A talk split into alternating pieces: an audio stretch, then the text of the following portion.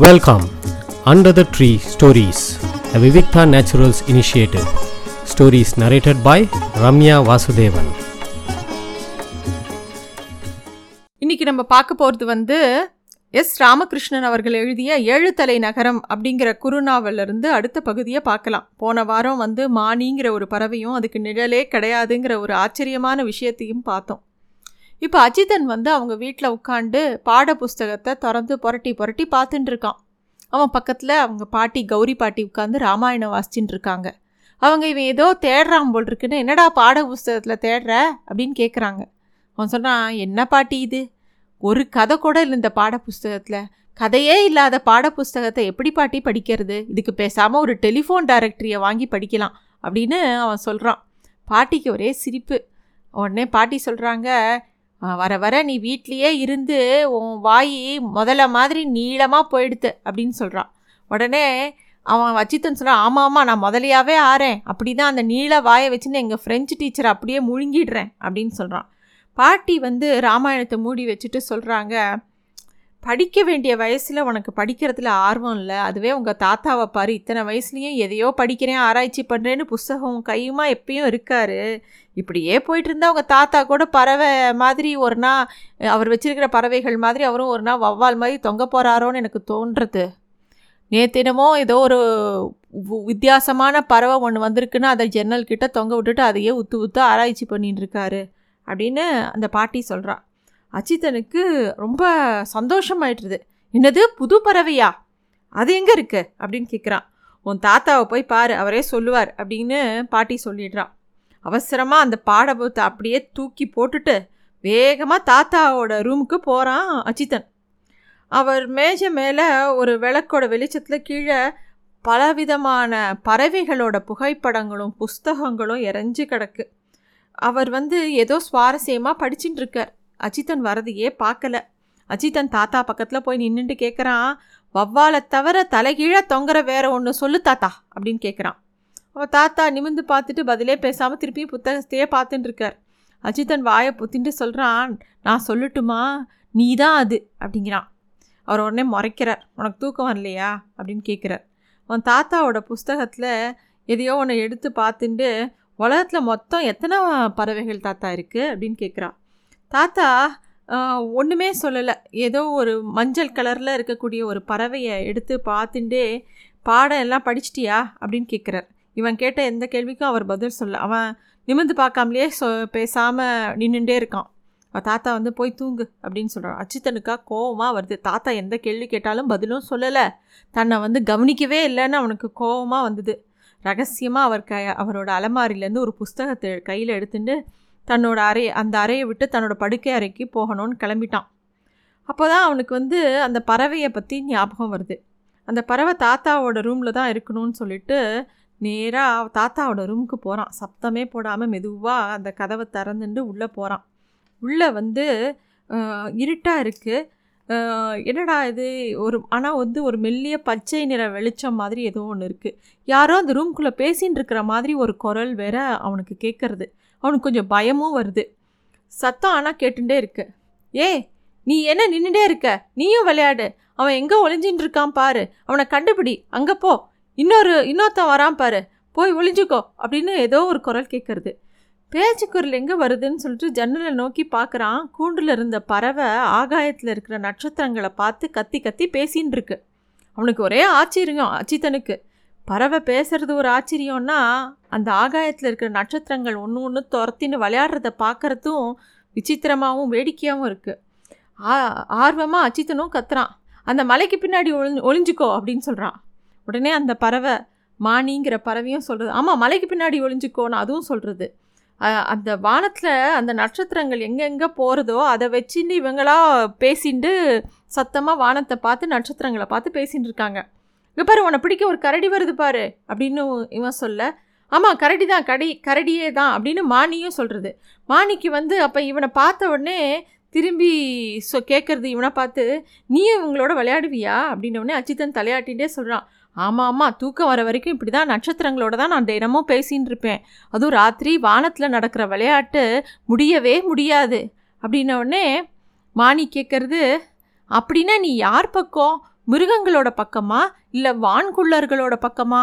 அப்படின்னு கேட்குறது அந்த மானிங்கிற பறவை அச்சித்தனை பார்த்து. அவனும் யோசிக்காமல் சொல்கிறான் வான்குள்ளர்களோட பக்கம்தான். அவங்க தான் வேகமாக ஓடுவாங்க.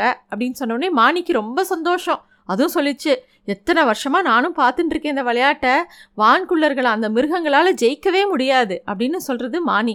அவனும் சத்தமாக சிரிக்கிறான். எனக்கு கரடிகளை கண்டாலே பிடிக்காது அங்கே பாரு ஒரு கரடியை அப்படின்னோடனே மாணிக்கு ரொம்ப சந்தோஷம். உண்மையாகவே நீ ஒரு சின்ன பையன் மாதிரி ஒரு சிறுவனை போல தான் பேசுகிற எனக்கு ரொம்ப ஆச்சரியமாக இருக்குது பார்க்குறதுக்கும் நீ ஒரு சிறுவனை மா சிறுவன் மாதிரியே சின்னவனாக இருக்க அப்படின்னு சொல்கிறது அச்சித்தன் ரொம்ப பெருமையாக சொல்கிறான் ஆமாம் ஆமாம் ஒரு சிறுவ சிறுவனை போல தான் நானும் பேசுகிறேன் அப்படின்னு சொல்கிறான் அதை கேட்ட உடனே இந்த மானிங்கிற பறவை சொல்கிறது பெரியவர்களோட சகவாசம் கொ குழந்தைகளை அதாவது சிறுவர்களை ரொம்ப கெடுத்துட்றது பாத்தியா? ஒரு நிமிஷத்துக்குள்ளே நீ பெரியவர்கள் பெரியவங்க மாதிரியும் பேசுகிற சிறுவர் மா சின்ன பையன் மாதிரியும் பேசுகிற சிறுவர்கள் எப்போவுமே சின்ன பசங்களாகவே நடந்துக்கிறதே இல்லை. ஒருபோதும் அவங்களுக்கு அதை யாரும் சொல்லி கொடுக்கறதும் இல்லை. அப்படின்னு ரொம்ப கவலையாக சொல்கிறது மானிங்கிற அந்த பறவை. அவன் அதை பற்றிலாம் தொடர்ந்து பேச விரும்பலை. என்னமோ பெரிய விஷயம்லாம் பேசுறது இவனுக்கு மொதல் புரியலை. வானத்தில் தனியாக ஒரே ஒரு ஒட்டகம் நீண்ட நாட்களாகவே சுற்றின்னு இருக்கு. அதை பார்த்துருக்கியா அப்படின்னு அவன் பேச்சை மாத்திரான் மானியை பார்த்து மானிக்கு ஒரே சந்தோஷம். அடடா உனக்கும் அந்த ஒட்டகத்தை பற்றி தெரியுமா? அது ரொம்ப ரொம்ப மெதுவாக இல்லை நடக்கும் அப்படின்னு சொல்கிறான் அச்சித்தனுக்கு ரொம்ப ஆதங்கம். ஒருவேளை அதுக்கு கண் பார்வை சரியாக தெரியலையோ அப்படின்னு அவன் ரொம்ப வருத்தமாக கேட்குறான் மானி வந்து ரொம் அதை சொல்கிறது அதெல்லாம் ஒன்றும் இல்லை. அந்த ஒட்டகத்தோட சுபாவமே அப்படி தான் எனக்கு தெரிஞ்சு வானத்தில் உள்ள ஒரே ஒரு ஒட்டகம் அதுதான் அப்படின்னு சொல்கிறான் அப்படின்னு சொல்கிறது அந்த பறவை. பா வான்கள் வான்குள்ளர்கள் ஜெயிச்சிட்டாங்க. மிருகங்களையே காணும் பாரு அப்படின்னு சொல்லி பார்க்குறாங்க வானத்தை பார்த்தா நட்சத்திரங்களே இல்லை. ஒரு அடர்ந்த நீளம் ப பறந்து இருக்குது வானத்தில். இவங்க ஜன்னலை பார்த்து இப்படி ரெண்டு பேரும் பேசிட்டு ரொம்ப சந்தோஷமாக பேசிகிட்டே இருக்காங்க. அப்போ அச்சித்தன் வந்து மானிங்கிற அந்த பறவையை பார்த்து கேட்குறான் நீ தூங்கவே மாட்டியா? அப்படின்னு கேட்குறான் மானி வந்து தலையாட்டி பண்ணிட்டே சொல்கிறது இப்போ கூட தூங்கின்னு தானே இருக்கேன் அப்படின்னு. பொய் என்னோட பேசின்னு தானே இருக்க இப்போ எப்படி தூக்க முடியும்? நீ இப்போ பேசின்னு தானே இருக்கேன் கூட அப்படின்னு இவன் கேட்டவுடனே அதுதான் வேடிக்கை நீ என்னோட கனவுலக்குள்ளே புகுந்து என் கூட பேசின்னு இருக்க. நான் ராத்திரி முழிச்சுட்டே இருக்க மாட்டேன். நான் தூங்கின்னு தான் இருப்பேன். நான் இப்போ கனவு கண்டுன்னு இருக்கேன் அப்படின்னு சொல்கிறது மானி அதெல்லாம் ஒன்றும் இல்லை. நான் உன் கனவுக்குள்ளேலாம் வரல. இப்போ முன்னாடி தான் பேசின்னு இருக்கேன் அப்படிங்கிறான் இந்த பையன் அச்சித்தன்.